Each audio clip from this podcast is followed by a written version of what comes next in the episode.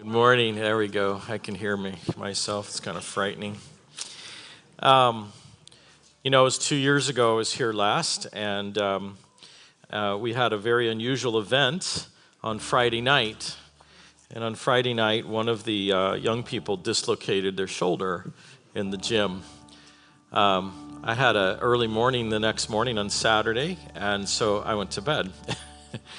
and so at 10:15, my dear, dear, dear friend Andy Moffat calls me, and here's how it goes. Hey, Steve, we're over here at the gym, and we think one of the young ladies dislocated her shoulder. Now we've YouTubed it, and if you talk us through, I think we can put it back. Is Andy here? Where are you, Andy? yes, I know. Do you remember that? Absolutely. Absolutely. and uh, I go, I'll be right there. so I get in. I made record time from the Smith's house, I might add. And I figure if I got stopped, I'd say, I'm going to go put a shoulder back, so you need to let me go, you know. So I get in here, and there's like 35 young people in there, and they're all looking at me. They're not looking at Andy, they're looking at me. I go, okay. And I think it was Bob says, well, what do we need to do? Uh, usually I have like 10 nurses and three this and four that and an x ray. But let's just put her in the back room just in case she screams, no one will hear her. and so we move her in the back room, and um, I think, uh, was it Sebastian? Sebastian, he was here and he was pulling on this way, and I was pulling on the arm. And the idea in this medieval, medieval torture maneuver is to fatigue the muscles so that the humeral head will fall back into socket. Now, normally I give you lots of drugs to do that too. The kind of drugs that, you know, you like kind of drugs. And we have nothing. I have no IV, I have nothing. I'm saying, well, let's just kind of pull. And I'm praying, help her relax, help her relax. And within a few minutes, she's just talking away, chatting away, and it goes thunk.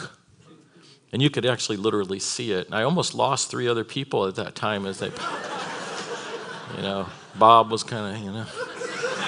And I'm thinking if he goes down, we're just going to let him go.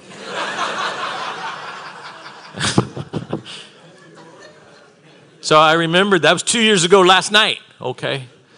And so tonight, or last night when I was going to bed, I was thinking, I'm going to put it on Do Not Disturb. okay, enough fooling around.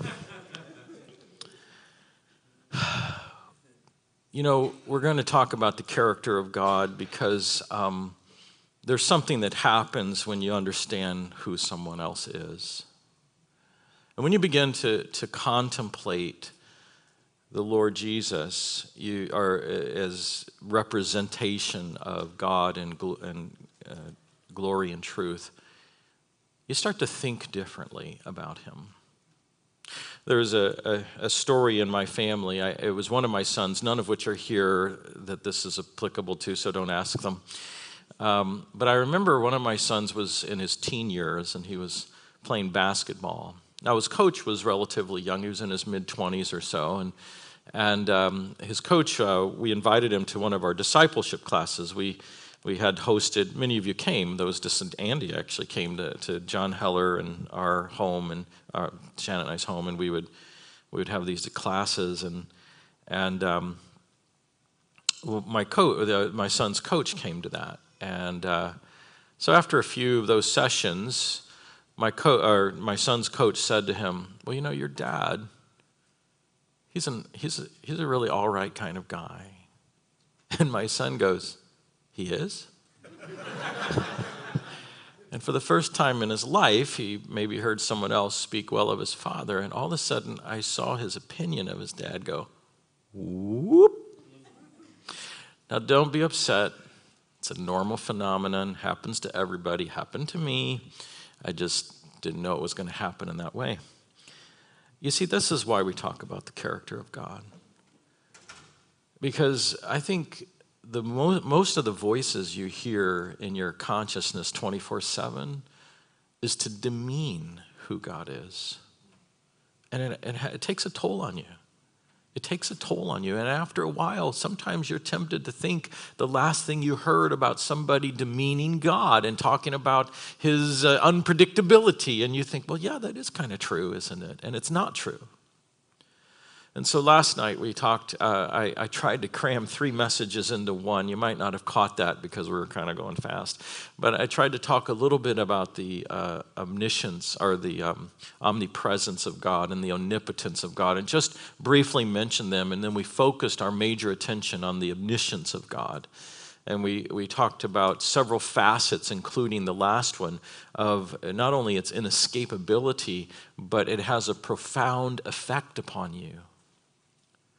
We tried to make several applications along the way that, that uh, sort of talked about our, our cognition, you know, our awareness of that, of who He is, but also our responsiveness to that. Now, today, I want to transition uh, to this idea of the righteousness of God. And in order to do this, we're going to talk about it from several key phrases. We'll talk about its basis, its concept, we'll talk about its, its expression its implication, some illustration, and then if we have time, I'd like to talk about it in terms of salvation. So that's a very robust agenda. It's going to be quite uh, overwhelming. And you have to tell me what time I'm supposed to stop. Who can tell me? Somebody official. It's okay. You won't hurt my feelings unless it's 10 minutes from now. Half an hour? 10, 15? 10, I heard 10.30. You said 10.30. I know what you're doing. If I say 10:15, they'll stop at 10:30. Yeah, I know what you're doing. Yeah, yeah. That's what. That's why they pay you the big bucks. all right. So, having said all that, let's begin in the normal, traditional, appropriate way, and let's ask the Lord.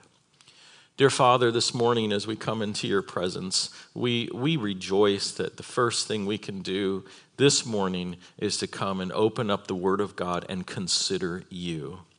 And it is my prayer, Father, that you would fill this moment with your spirit in such a way that every single heart is open and attentive to have a listening ear, like the churches of Revelation were exhorted to listen to the Spirit of God and then to respond to the Spirit of God's prompting, to the Spirit of God's movement and exhortation and correction. And Father, we'd like to ask that you would do so because you love your people, because you, you have such a big heart towards your people that you could not not answer such prayer. Especially when we're asking to let us know you more, to let us see you more, to glory in who you are.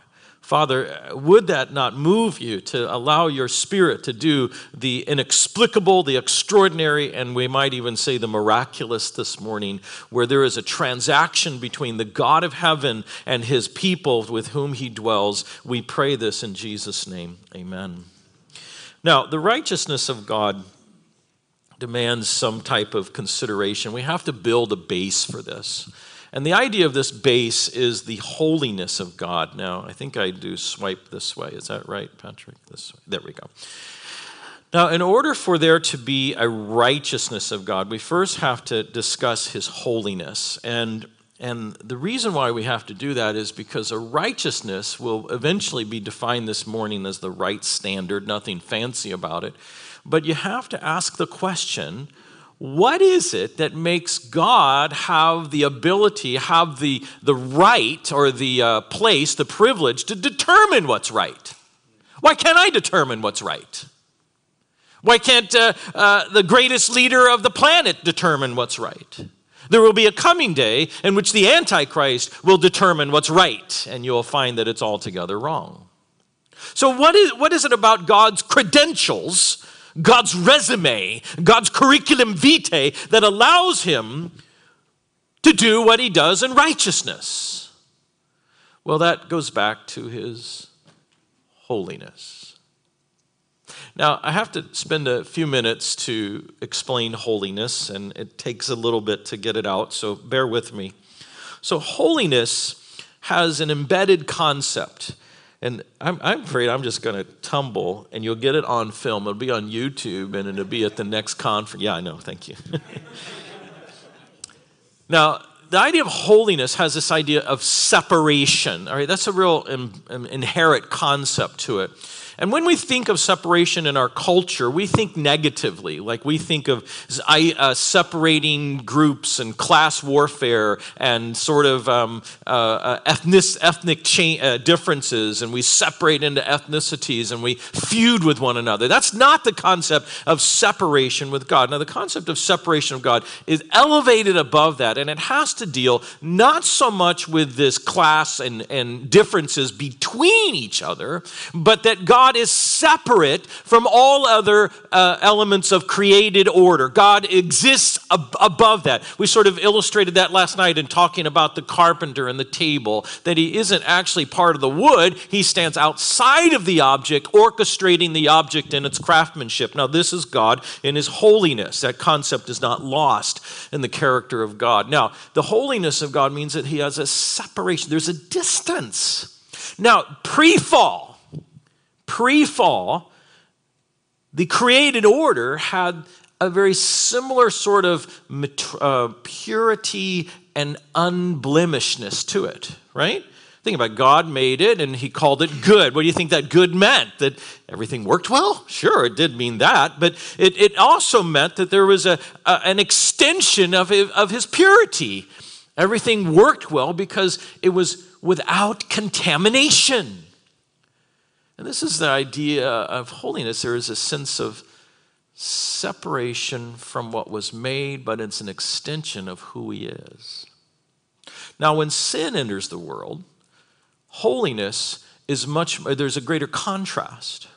And so then we come along because we're post sin, right? We're, we're after Adam, and we can see that, oh, God is separated from us. And look, our sin, and what our sin does is it not, it just doesn't create a gap, it sends us into the abyss. It sends us away from the direction of God so that the distance between us is even greater. Now, holiness highlights that dimension. Not because God's changed, it's because we moved away. So we can see that there has to be a separation from sin. That's the easy understanding of holiness, that's the most obvious one. But holiness is more than that. Holiness is not just a separation from sin, but it's an elevation of God.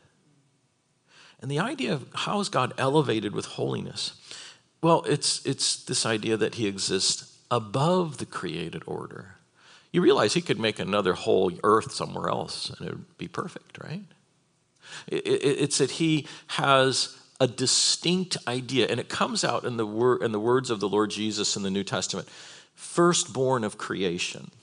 Not that he was the first in the order of created order, that's, that would be um, cultish. Um, but it's, it, it's the idea that he existed outside of the created order and originated it. And so there's a sense of an elevation of, of, his, of his pristine purity.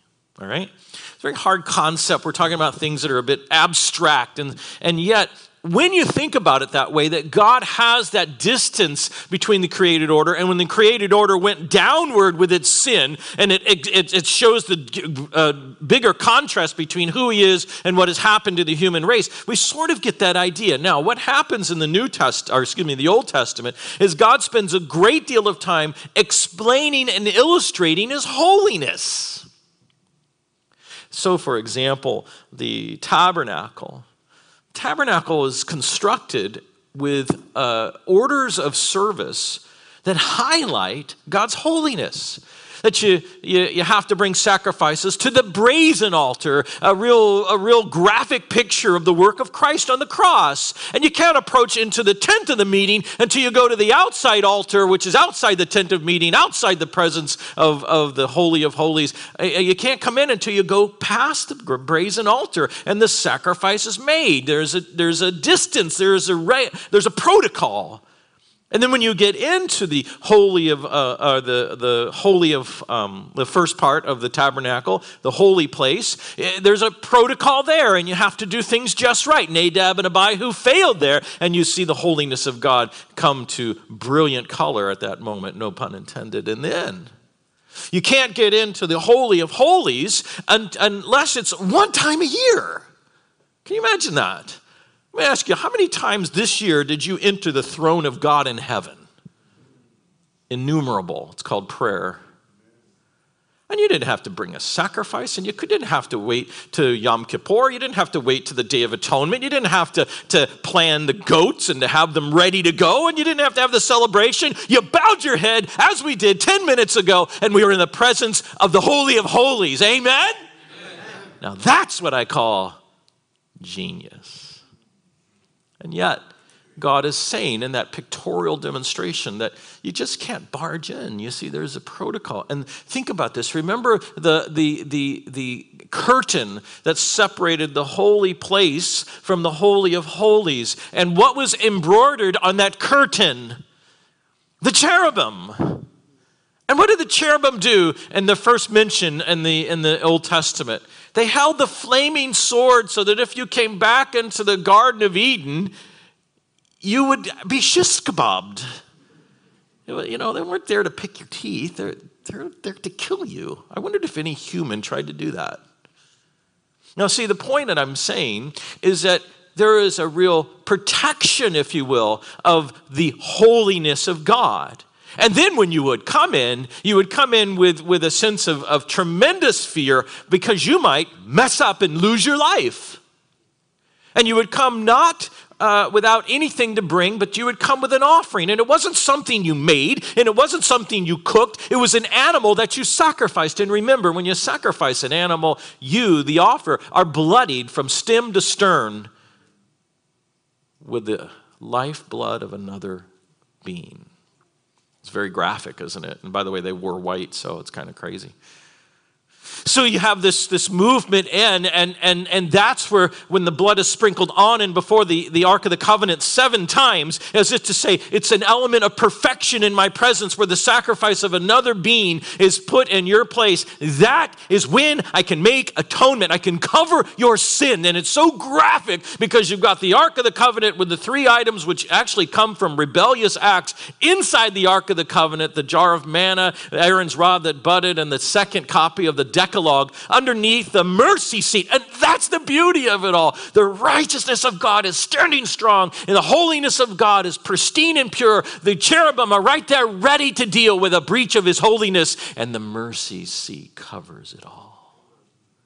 I mean, you gotta, you, you gotta admit, God's very good at creative, being very creative, and giving us these sort of pictures to tell us that his holiness is nothing to be trifled with. Now, because of his holiness, we, we can therefore say that if we could, in terms of moral decision making, you know, determining what's right and wrong for behavior, because he's holy, pure, separated from sin, elevated in terms of his creative order, he really is the only one qualified to determine what's right and what's wrong. Can you agree? He's the only one qualified. Now, that's, that's the key here. God is holy, and therefore he is the benchmark for what we can consider right and wrong. He has the right credentials. Now, because he's holy, I'm supposed to, there we go. He has the purity. Thus, he has no bias. Have you ever, you ever been um, with a, a superior, uh, somebody who's higher in rank than you? Maybe a job situation, maybe uh, you're working with a CEO or CFO of a company, or just your boss. And they have somebody working in your team, and that, that person is a family member, and they show favoritism to the family member. You know, do you need to get off work this afternoon? Yeah, go ahead, don't worry about it. We got other people to cover you. When it's your turn to ask off for work for the afternoon, they say, You can't do that. Well, wait a minute, you let, you, you, let your, you let your nephew go, why can't I go? Well, it's different. You ever been in that situation? Where you're sort of treated with bias? You know what that does to you? It just makes you hurt somebody or slash their tires or something. It's just like, it's not right. Why is it not right? Why, why, why is it not right? Because it, it's, it's just not fair. See, God doesn't have any trouble with those kinds of things. He doesn't, he's not prone to bias. He's not prone to compromise. He's not, well, if you kind of, you know, put a little something in the offering. Well, we'll think about it, see what we can do. God doesn't do that. He's holy. He, he doesn't have that compromise. He doesn't have this idea of unfairness. There's no partiality. That's where I get this because the scripture is very clear. There is no partiality with God. He is impartial. He doesn't look at one people group with more favoritism than the other. He doesn't look at one ethnicity with more favoritism than the other. He doesn't look at somebody's um, achievements as with more favoritism than the other. He doesn't look at us any different. This is all through the life of the Lord Jesus. How he looked at the Pharisee. And that one guy that came to him is a lawyer, I think, and he asked about the law. And, and, and the Lord looks at him and says, And having loved him, and then you move over to the leper, the despised of society, and the Lord Jesus reaches down and touches him. You see, there is, there's no impartiality with our God. It is such an important aspect that when you get to the book of James, James highlights this idea and he uses it in the context of those who would come into the, uh, uh to the church with well to do presentation, uh, wealth, and, and notoriety and esteem that is based all on external features. And James says, don't treat anybody different. God is not impartial. You see, that's how important impartiality is with God because it goes right back to his holiness, which has set the standard for what is right and wrong. So that's why we don't do that. So I actually believe we should be assemblies that are made of quite a bit of diversity. Why is that? Because that's how God functions. And I like that. In our little assembly back in, in Kansas City, you know, we, we counted up one time. I think at our peak, we had 15 ethnicities. You talk about potluck dinner. I mean, you go to any country you want, right? I mean, we had sushi, we had Korean food, we had German food, we had Canadian food. Oh, sorry. In other words, God doesn't have any agenda for secondary gain. This is the beauty of having God in the Bible as your God. He doesn't mess with all this garbage, right? Now look at the, at the next thing here. Like, uh, oops, I did that wrong. That'll give you a seizure if I give that up. Okay. So not only does he have any uh, none of the negatives, he has all of the positives, and I've listed some here. Honesty. How many of you like to deal with an honest boss? Huh? Not bad, right? An honest boss. They're good guys. We like them. We like them a lot. How about integrity? This word, uh, it's funny. Um, I'm, I'm not much of a business person. Bobby's got these degrees in MBAs and NBA, and I don't know, he's got everything. And, and, and, and you know, I, I, one of the things I learned in my little experience, and so I know he would understand this well, is you got to eventually come up with your core values. Core values, I go, okay, what's that? And, and the business people tell me it's the things that you value to operate on on a daily basis. And I'm going, all right, I'm writing that down. And what exactly are you talking about? I, I would have been such a terrible business student, you know. Now, the idea here is we always list integrity. Now, integrity is important today. Do you know why? Because our society, our culture in the last 10 years especially, has really um, honed in on breaches of integrity. So it all kind of started a little bit back uh, with the, um, with the uh, sexual assault that happened in various religions and, and how that was exposed and, and the cover up. And of course, the world, you know, they love a good cover up and, and, and exposing that. And they feel it's like their duty to expose cover up. And what you find is there's a lack of integrity. Now, that began a ripple effect. And so everybody who was in any sort of position of authority or responsibility had, had became un, came under the microscope. And we were looking for breaches of integrity or dishonesty. We were looking for breaches of morality or immorality. And as the, as the, as the focus beam of our evaluation got finer and finer, we could find anything in anybody. But some of it has proved tragic for us, right? I mean, one of the men that I've, I've studied his writings and enjoyed his thinking, helped me tremendously.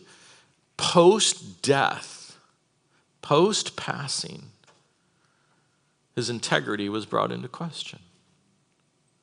You know, that kind of sent a shockwave through the Christian community, didn't it?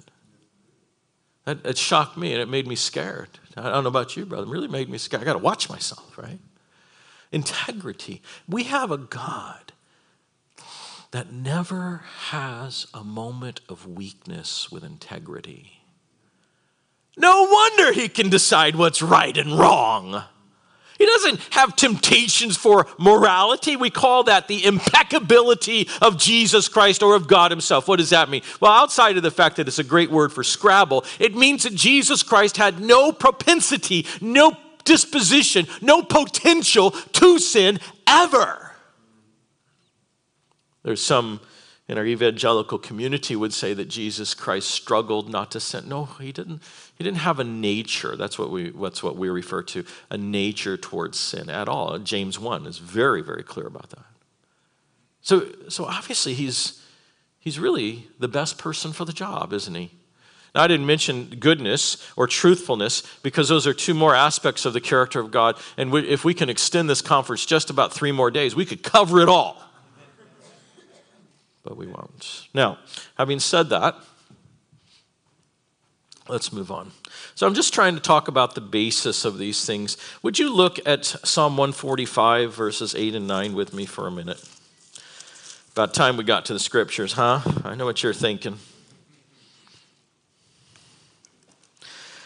Now, I was reading this this morning and I, I love it, so now you have to put up with me reading from verse 1.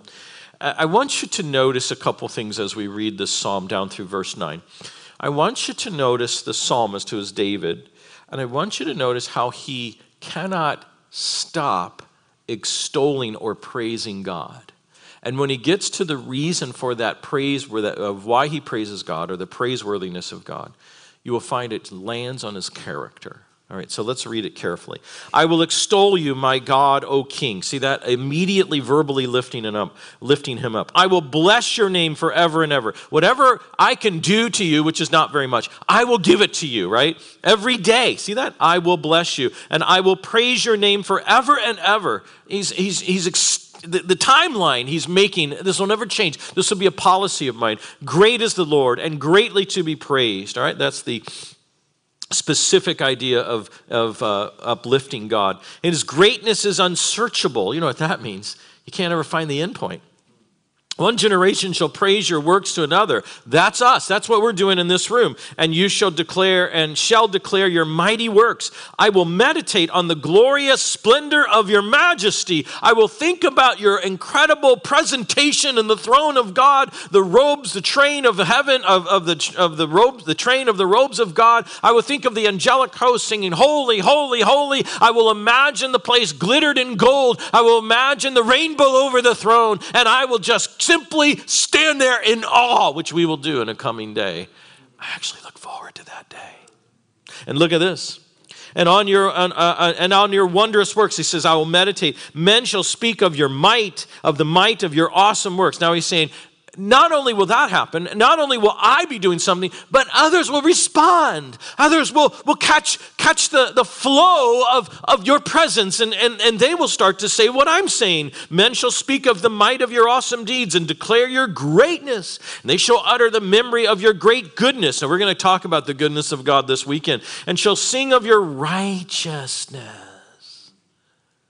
We're going to sing of why don't we sing of his justice? Well, they're related, but righteousness is, is on the poet's tongue. Now look at verse 8.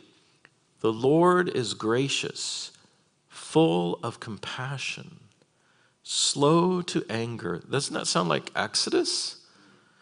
Great in mercy, Hesed the Lord is good to all and his tender mercies. I like that. He already used the word mercy. He comes back, uses this idea of the best cut of beef, if you will. The tender mercies are all over his works. Now, verses 8 and 9 take you to his character. They describe his character in great detail. And what you find then is that the word righteousness, which is tucked in at the beginning, almost like the, the, the lead, lead sentence to the, to the little uh, uh, uh, strophe there, uh, the poet lines, you, find that, they're, the, that it's leading the, the, the charge, and then he lists all of his character aspects. This is why righteousness in the Bible is so important because it is built on all the character of God, not just his holiness, but all the character of God. Oops, I keep swiping the wrong way. There we go. So, what I find then is that God has a way of allowing his righteousness and holiness to come together, all right? So, look at Ephesians chapter 4, verse 24. Now, I know there are several who are experts in the Greek language, and I think this is a demonstration of the Granville Sharp rule which I think is kind of fascinating. Now, that may mean nothing to you, it just sounds impressive, so I like to throw it out there. All right, verse 24 and that you put on the new man, which was created according to God in true righteousness and holiness. So, righteousness and holiness, they're nouns, they're singular, they're non proper names. True would be an adjective. And the word, uh, and, and the idea here is that the word true has the definite article that comes before it. And apparently, when that little formula is set up, then the two nouns, righteousness and holiness in this text, are equivalent. The same thing is shown in Titus chapter 1, verse 13, and probably Ephesians chapter 4, verse 11. And so, what he's saying is that the righteousness of God and the holiness of God are on the same level. So that's why I feel like I had to talk about holiness first. This verse, I think, supports that idea. So that's the purpose of this slide. Now, obviously, I, I, listed a few more things his authenticity, his equality. One of the ones I love about him is his objectivity, right? Don't you love it when somebody can really cut to the facts, right? You know, I, I, get a little more emotional, you know, oh, we got to do this because it's really bothering me. You know, and somebody comes along, they're not emotionally attached to the situation, they just give the facts, and you go, how come you're such a clear thinker? And they say, because I'm not emotionally attached. Well, God has an objectivity about him, He has a decency about him. And of course, there's nothing that He says, does, thinks, exhales that is unrighteous. That's the other way to say it. Now, that verse is in Psalm 145, verse 17. I won't read it because we were just there. Now, let's, let's move on to this idea of definition. Let's get to the concept. Now, this is the word in the Old Testament, and the, you can see the root word is right behind me, right here. All right? And it has the idea of to, to be straight when we talk about God's righteousness, what is straightly cut. So there are some of us that come to life and uh, come to the life, our lives, and we're very black and white, and and this is wrong and this is right, and uh, and there's no gray area. Uh, one of the classic examples is um, the speed limit. Don't talk about the speed limit, Steve. I know, I know, but you know the whole idea of the speed limit is safety, correct? So if you're in a in a car and the guy's going 30 and a 60, and you're going to pass him and all of a sudden you realize that there was a miscalculation and the guy's coming at you. Should I go faster than the 60 to get out of the way, or should I just do 60 and have risk a head on collision? Well, clearly we would say get out of the way and get rid of the worst, the, the next worst disaster that could occur, even if you have to go 70, right? So, so we can understand in life that, you know, there's, a, there's principles that drive the idea of what is right and what is wrong. And that comes out actually in the New Testament when Paul was, for example, talking about the ox that treads out the grain. And he goes like this Do you think he was only talking about the ox? I can just hear Paul. I don't think so. And he relates it to, of course, those who minister the word of God and such like that. So there's principles behind the, the right angles. But the basic concept is the right angle of what is right and what is wrong. And that comes to you again in the Old Testament. Now, what about the New Testament? Or excuse me, what about some illustrations of this, some, some texts that prove this? We'll turn to, to, well, you don't need to turn to Genesis 18, 19. I'll just tell you that he says, I have known Abraham that he might do righteousness and justice. And so God's presence in Abraham's life is designed to elevate Abraham to this idea of the right, right standards of God. Now, in Leviticus, the same word is used, and there the concept in chapter uh, 19, 15 is the idea of no impartiality. So I'll read that very quickly just to give you the flavor of that text. Uh, so t- it's Leviticus chapter 19 and verse 15, and it says this. You shall do no injustice in judgment. You shall not be partial to the poor, nor honor the person of the mighty in righteousness. And that's the that's the Hebrew word. You shall judge your neighbor. Well, what do you mean by righteousness? Well, obviously the sentence before that, which is without partiality. Now look over in chapter 19, verse 36, just at the end of the book, you'll find this. You shall have honest scales, honest weights, honest ephah ephah, and an honest hen. I always thought that was a chicken, but not. I am the Lord your God who brought you out of the land of Egypt. All right, so the word honest there has this idea of righteousness. And so in this case, he is talking about integrity. He's talking about don't do something where you're going to get gain by lying to the customer, lying to your neighbor when you're trying to, to weigh out how much a product is here and how much gold is worth there. You see, this is the idea of righteousness. It's to cut it straight, to have no, no, no sense of dishonesty, but a whole sense of absolute transparency. And this is who your God is. He, he has that sort of demeanor about him. Now, listen, this is important for you and I because one of the things that righteousness speaks of, are you ready? Is authenticity. In order for you to, to uh, follow the righteous uh, character of God, it, just like he indicates here truthfulness, so must you be truthful. And if that's true, then that means that you have an authenticity to your Christianity. And what I found is that in our day, we have devised several mechanisms, several electronic mechanisms, which allow us to pretend to be authentic and actually be disingenuous at the same time. That is a, a plight, a, a, a, a, terrible disease on the body of Christ today. And it goes back not just to this idea of, of being uh, authentic, it goes back to the idea of the right standard of who God is, as shown in His law, which demands an honest scale. Now, brothers and sisters, you have to, we have to make it our goal, our absolute mm, uh, target, our forever desire to have the transparency and authenticity that was demonstrated in the righteousness of Jesus Christ. You see, this is how he is. This is how he was with his boys. And this is how he is today on the throne. He has that sense of honesty. Can you ever imagine go talking to the Lord and the Lord just, you know, uh, uh, uh, telling you something to get you off his back? That wouldn't happen.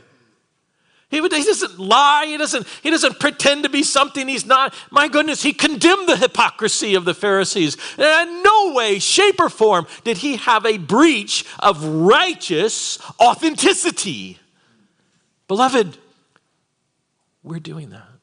We are breaching that protocol. And so we hear stories of men and women who had it uncovered. We hear stories of affairs for years. And then it ends in a divorce. We hear stories of people who gone to camp, heard the gospel, made professions of faith, have, have, have served in various capacities, and all of a sudden, walking away. Where did that come from? Well, I believe there is a breach of authentic righteousness in a soul. And I think if we get back to who God is, we'll realize that the light of his righteousness chases away any any temptation to be disingenuous with God. You see, it's not that I'm lying to you. I'm lying to my Father. Have you ever been lied to before? Hurts, doesn't it? Hurts terrible. You thought our, the relationship was better than that. When we're disingenuous with our Father, we're lying to Him. I wonder if He's hurt as much as we're hurt when it happens to us. You know, I spent a little bit of time thinking about that lately. How much I hurt my father. See, my, fa- my earthly father's passed now. When he was living with me, he was losing his mind. But just because you have Alzheimer's doesn't mean you quit feeling. And one day he came to me and he was telling me how I had hurt him. Now I went back and I looked at it. I thought, I don't, I don't think I, I don't think that happened. He just must be confused. And I wrote it off. Years later, which has only been two years, I thought about that moment. I thought it doesn't matter whether I think I was right or he was right. What matters is I hurt my dad. I hurt my dad. If that bothers you, like it bothered me, how much more should it bother us that we, finite little people, can injure the heart of our God? And all that happens because we try to be authentic on the outside, pretending righteousness, and inauthentic on the inside. That bothers God to the core. I didn't understand it till I studied the prophets and how he said, Would you quit bringing me these sacrifices? They're nauseating to me. I don't want them anymore. You spent a large portion of the Torah talking about sacrifices. How is it that several years later you say, Forget it, just drop it already? And the thing that was bad about it was not the, uh, not the rule, not the righteous direction, but it was the way we treated his command. And I think we can do that today. And the righteousness of God gets dumbed down and corroded and pretty much shriveled up that we don't even recognize it. And how much that, how much does that injure the heart of our Father because that's who He is? I don't think we should do that. All right, let's move on. In the New Testament, whoops, I did that again. In the New Testament, what you find here is there is a claim to the um, higher authority.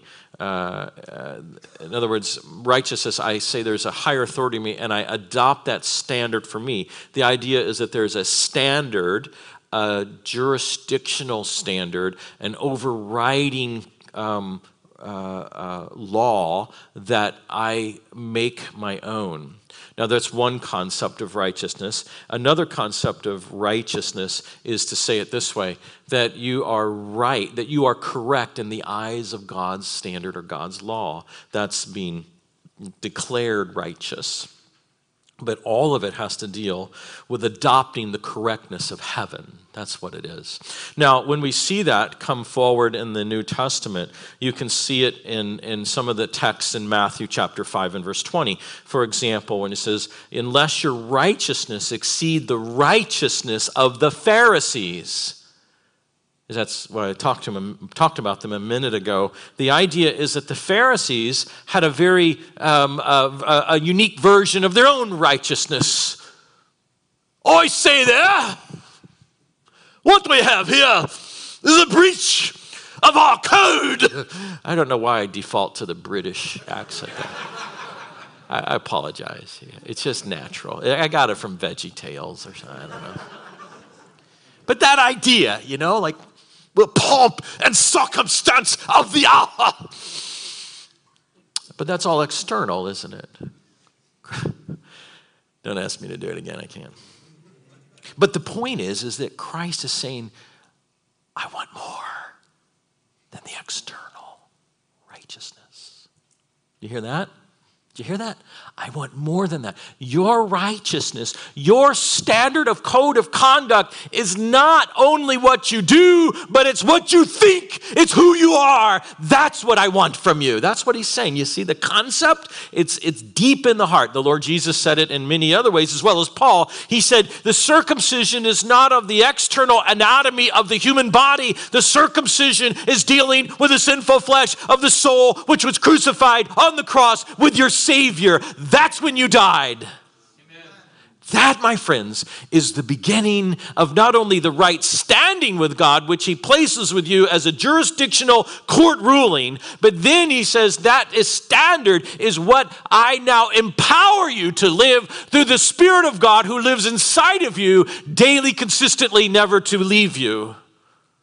So that righteousness becomes your own. You own it and it owns you. That's the idea. Of course, the opposite of righteousness in the Bible, this is illustrated in the New Testament in the parable of the unjust, which is the unrighteous judge. And remember that, you know, the widow came. She had a case. It was a legitimate case. And, and, and we don't know what it was, but apparently she was being treated poorly. And there is a law in the Old Testament that talks about taking care of the widow. So, at the bare minimum in Jewish society, the judge should have done all that he could do for the widow, but he wasn't because he was self absorbed and didn't want to be bothered. And, and, and so the Bible calls him the unrighteous or unjust judge. And by comparison, or excuse me, by contrast, he's saying, in other words, a righteous judge would do what's right in that moment. A righteous judge would have taken care of the widow because there was an internally driven code of conduct that God put in his soul, written in the Torah, and he would follow it for that reason. Maybe that gives you a sense of the righteousness of God and, and why it's so important to him. Now, we need to move on in several capacities here. So let's. Uh, let's look at how this is expressed. When I, when I say there's a righteousness in, in the laws of nature, what does that mean? Well, what I mean by that is simply this God has determined that certain laws of nature work in a certain way. All right, let me give you this. This is fascinating to me, to you basketball players. I, I understand we had quite an NBA game last night, you know. But there's a phenomenon of basketball which is very interesting.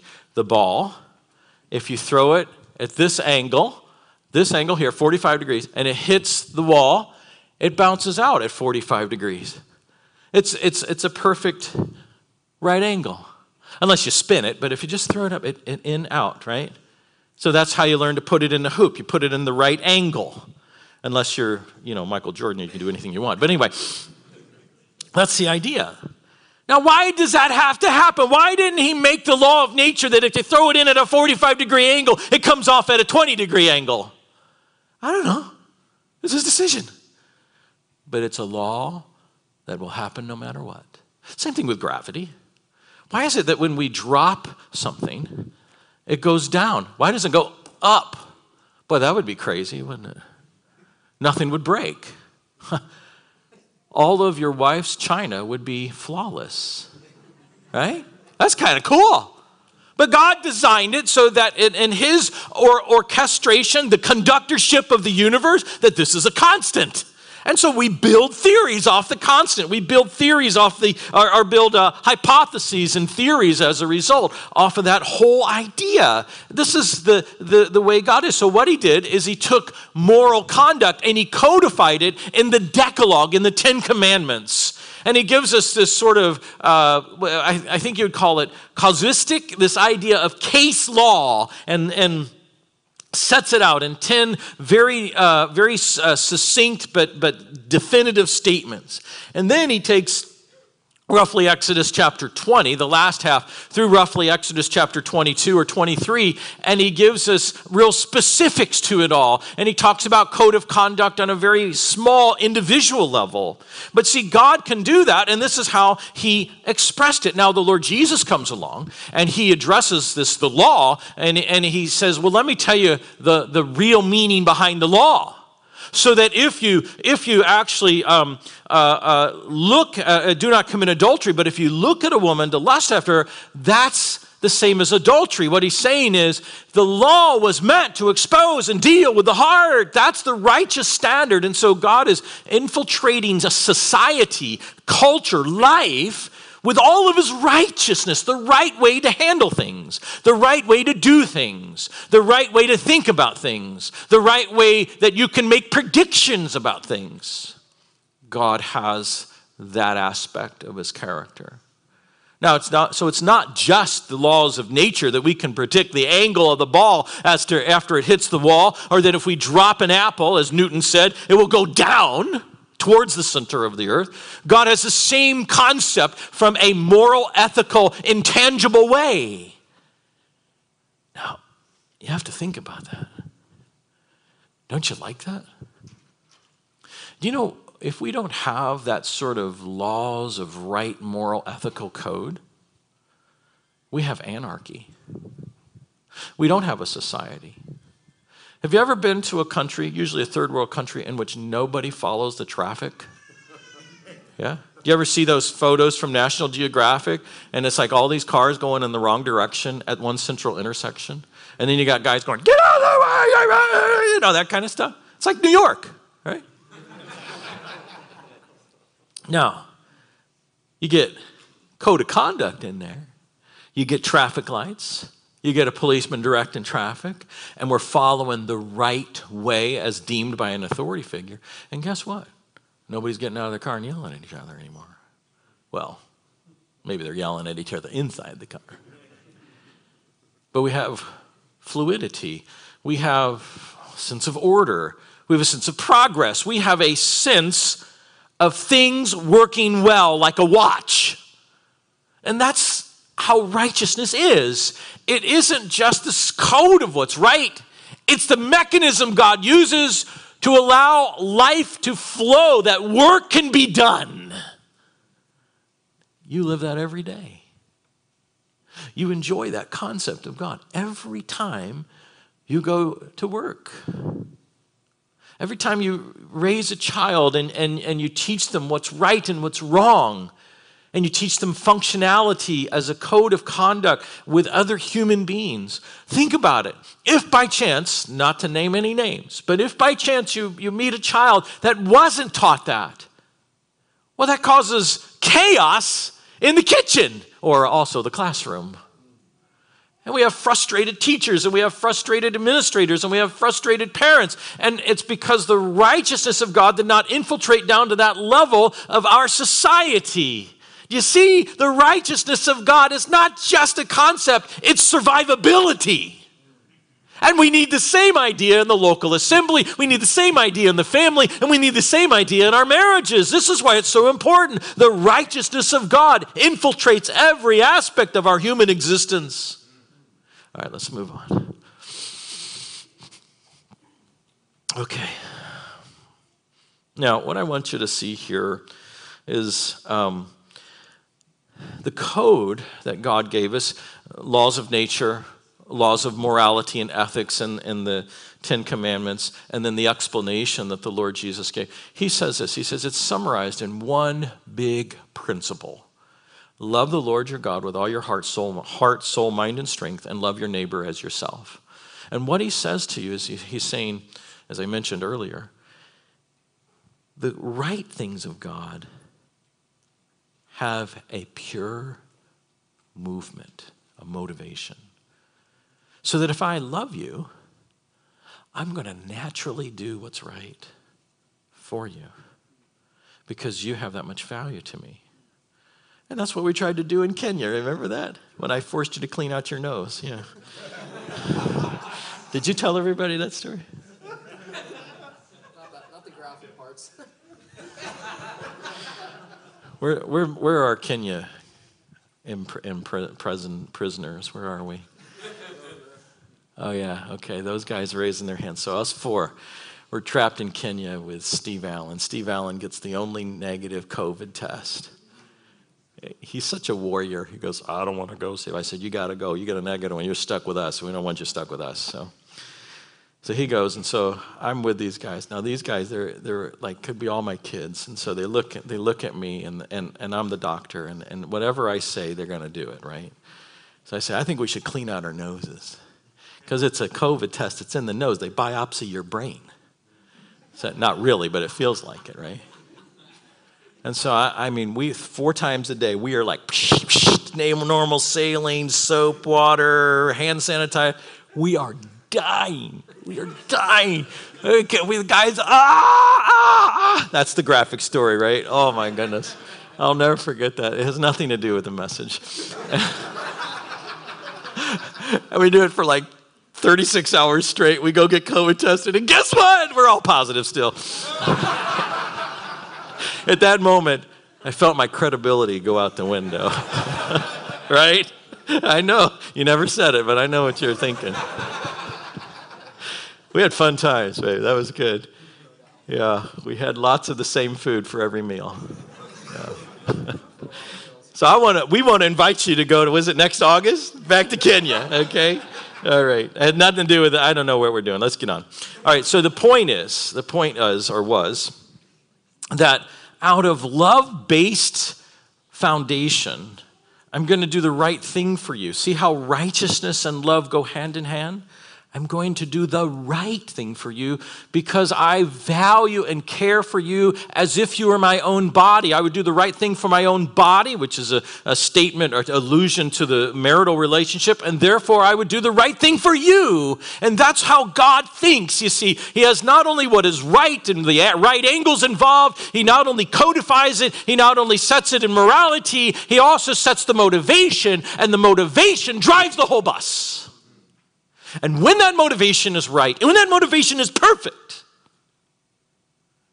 righteousness flows. That's why the Lord Jesus said to us in the New Testament, Love one another. Doesn't it make sense? It is it does make sense. Now the world they can't do that. You see what the world does, the non the unchristian world is they look and they say, well, we need to, we need to have uh, the right code of conduct. So we'll have these conflict of interest statements and we'll have this, this thing you've got to sign and it's all legislated. And if you don't follow it, you, we call you unemployed. And it's all very forced and, and threatened based. And God says, don't you understand? I, I don't run my economy that way. I don't run my family that way. I want it to be different. I don't want you to fear what they think about you. I want you to love the other person so that you would naturally do what I would do, which is the right thing. And when the family of God can operate in that way, you know what you have? A miracle on this earth. You have God living behind enemy lines. And when that occurs in that capacity and that format, what you have is a witness that cannot be jeopardized, a witness that cannot be diminished because the scripture says you will be a light on a hill. Beloved, I think that's what we should be. So the righteousness of God has a far reaching effect. All right, let's move on. He said 1015. He knew. 1025, I bet. All right.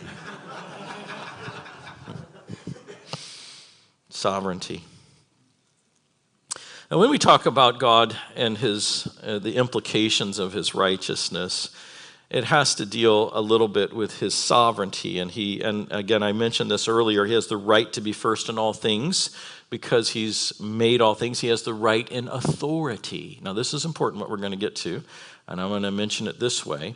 And because of that, he has the place and, and authority, he also has all power. So, God has the perfect character, therefore, to determine what's right. And as the one, that, the only one that can determine what's right with a pure motive of heart, he then comes to this idea of his sovereign rule, his authority over things. And in that authority, he has power. And in that power, he uses that to set the right wiseness, which is the old King James way of describing righteousness. And with that comes obligation. And what are those obligations? Well, those obligations, number one, is to defend what is right and combat what is wrong. He has a certain defensive posture which he must take, right? Secondly, he has the responsibility to preserve the right standard, to not only, to not only defend it, but also to maintain it. And then finally, he not only has the right and responsibility to defend and preserve it, he has the responsibility to advance it. This is the motif, this is the model of the people of God today, right? This is how we are supposed to live in our codes of conduct. So we would want to preserve it, we would want to maintain, uh, uh, defend against it, and we would want to advance it. We do that in the family dynamic. There are certain things that happen which say we don't do that. And there are other things that happen and say we, we do it this way because.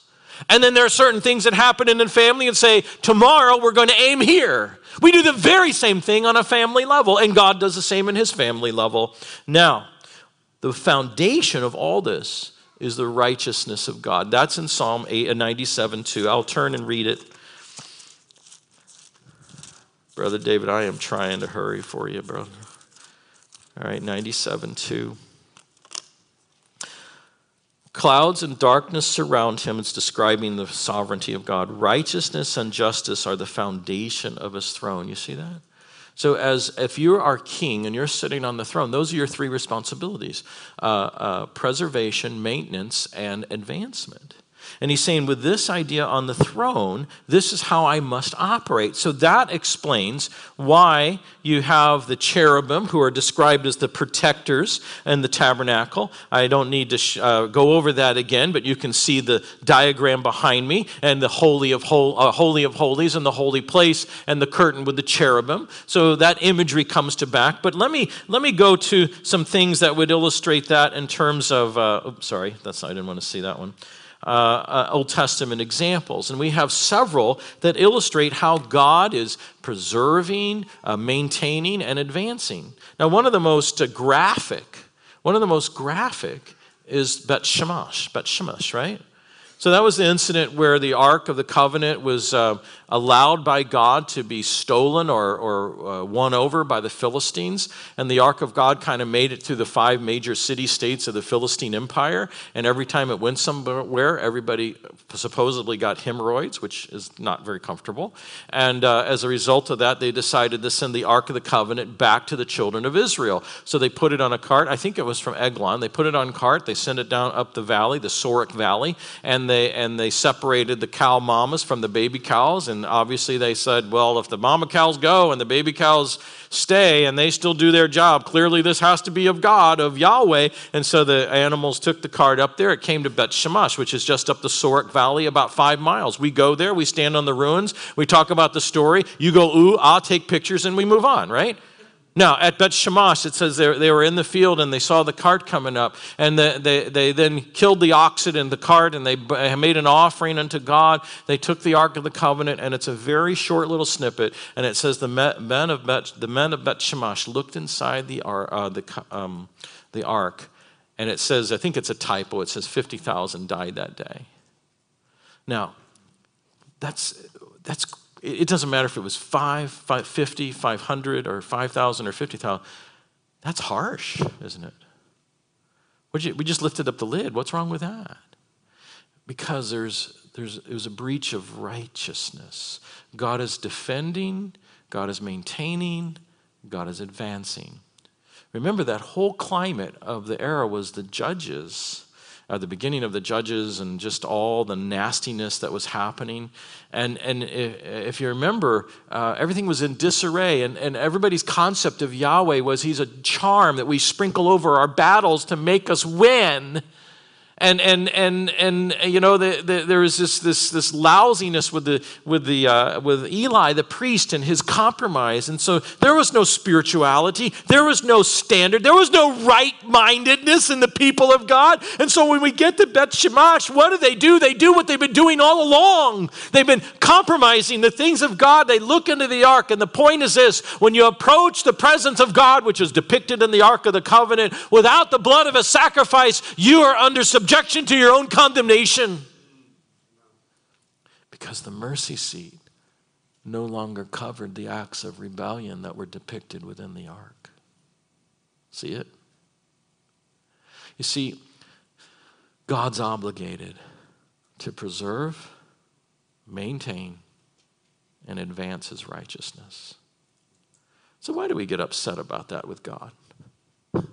Do you ever hear that from the unsaved? Well, God is too harsh. Therefore, my philosophy on God is that He is so loving that He'll just take everybody. It's called universalism. We'll just save everybody. Just one big Santa Claus. Hate to pop your Santa Claus bus bubble, but that would be heresy because that's not God. God maintains His righteousness. And he did it with Nadab and Abihu. He did it at Bet Shemesh. He did it with Uzzah when he reached out to touch the ark and hold it. Did a good thing. God is obligated to do that. Now, I want to tell you something. Not only is he obligated to do that, he has to do it when it comes to the soteriologic, the salvation process. Now, the dilemma there, which I have a bunch more slides, but I have to summarize it, is that you're unrighteous. Chapter 2 and or 1, 2, and 3 in Romans gives four versions of how we are unrighteous, breaching God's righteousness. And in chapters 3, 4, 5, and 6, uh, 3, 4, and 5, God, uh, the, the dilemma is God has to come up with a solution to declare the unrighteous right and never compromise his judicial seat. There's only one way to do that to take the pure, righteous Son of God and make him your sin. That's the only way that could happen. And in the most graphic ways, you get to see how the righteousness of God really works. That the sacrifice of a bloodied human being, Jesus the Christ, on the cross, is what the righteous standard of God demands for the sin of the world. And what that's supposed to do for you is not only save you, but it is to melt you.